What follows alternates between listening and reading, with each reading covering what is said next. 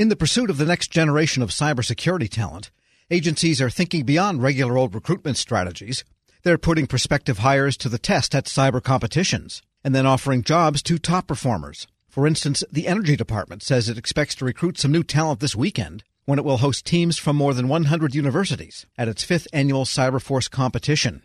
Federal News Network's Jory Heckman has more.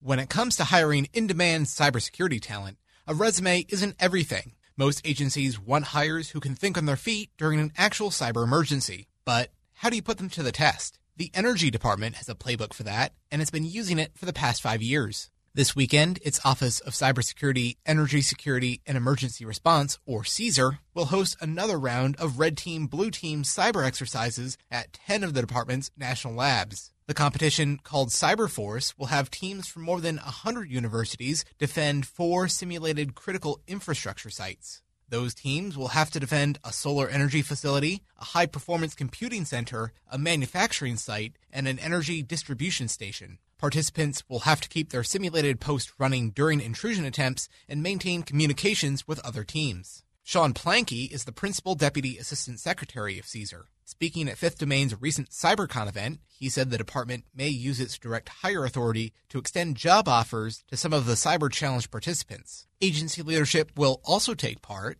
Plankey said that way they'll get an understanding of how potential cyber hires respond to a simulated cyber attack because we're trying to bring in some of our own government people and, and, encourage government leadership to participate at all levels of government leadership to participate so they can see the university level participants and what they're thinking about and how they react and talk to them during the events and potentially you know build that relationship to recruit them but also understand what may be their motivators and, and the reason they're thinking the way certain things are and then educate them as well Building a pipeline of future cyber talent remains a top priority for CESER. The department has also made on the spot job offers to participants at conferences like Hack the Machine and Black Hat. The department also hosts a program with the Department of Homeland Security called Cyberstrike at the Idaho National Laboratory. Through the Cyberstrike program, public and private sector workers can train on real industrial control systems and run through recreations of major cyber attacks. Plankey said one simulation demonstrates the BlackEnergy hack that brought down the Ukrainian power grid in 2015. They recreate that live, show you what happens, and you have points as a part of the lesson where you can prevent it or defend against it. So you can understand the entire spectrum of events from initial surveying of a system all the way through to causing an actual incident.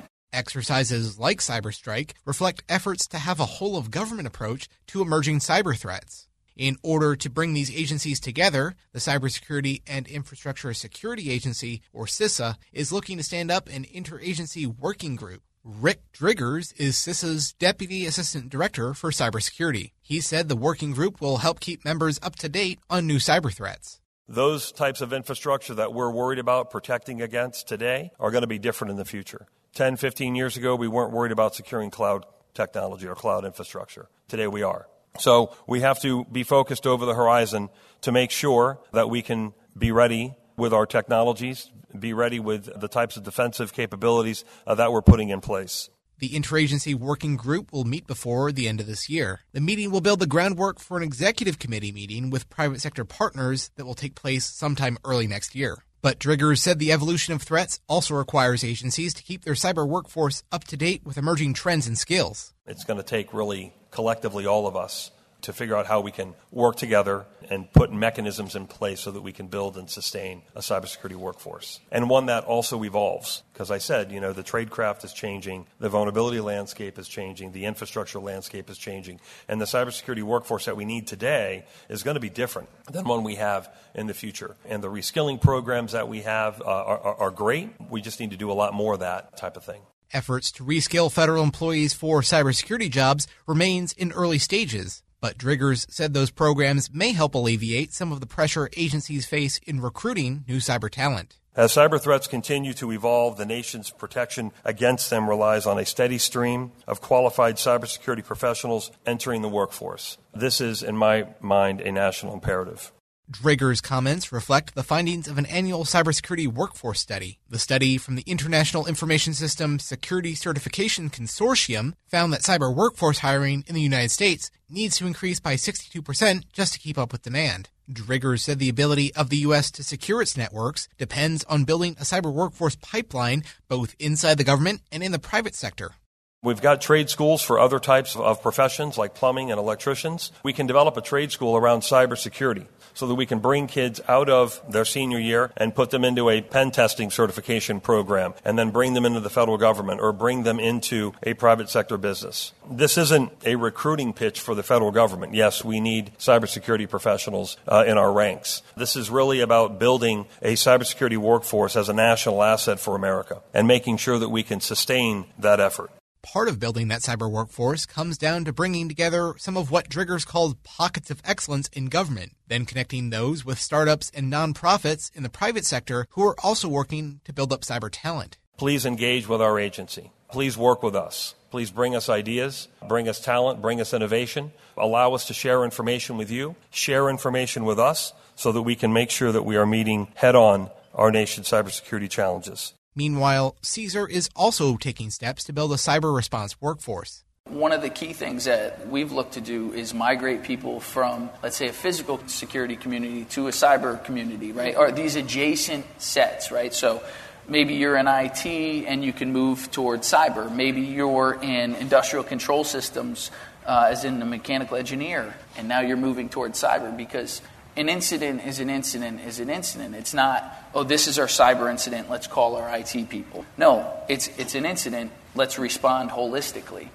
The Trump administration has taken a similar approach. Through its Federal Cyber Reskilling Academy, it's retrained two cohorts of federal employees to learn cybersecurity skills. But those retrained employees still face challenges getting matched to cybersecurity jobs. Still, Venus Goodine, the Agriculture Department's Chief Information Security Officer, said the Academy's efforts have helped diversify the pool of talent available for cyber jobs. I think that's another opportunity where we're just really trying to build the workforce within. And when you talk about having that diverse um, portfolio or that diverse experience, you get to do that because I can work cyber on a financial system or I could do cyber on a research system you know, managing financial systems is, is a little different because mm-hmm. there are mm-hmm. different vulnerabilities and things that you think about when you think about financial systems. Jory Heckman, Federal News Network. Check out Jory's story at federalnewsnetwork.com. Everything's getting more expensive these days gas, rent, and even your music. While other music services keep jacking up their prices, LiveOne is letting you lock in the best music membership at the best price. LiveOne Plus is just $3.99 per month. Get all your favorite music ad free, along with unlimited skips and maximum audio quality. Beat inflation with the best deal in music at just $3.99 per month. Visit liveone.com slash bestmusic to get LiveOne Plus now. This episode is brought to you by Zelle. Whenever you're sending money through an app or online, it's important to do it safely. Here are a few helpful tips. First, always make sure you know and trust the person you are sending money to. Second, Confirm you have entered their contact details correctly. And finally, if you don't trust the person or your recipient is rushing you to send money right away, think twice before sending money through an app or online.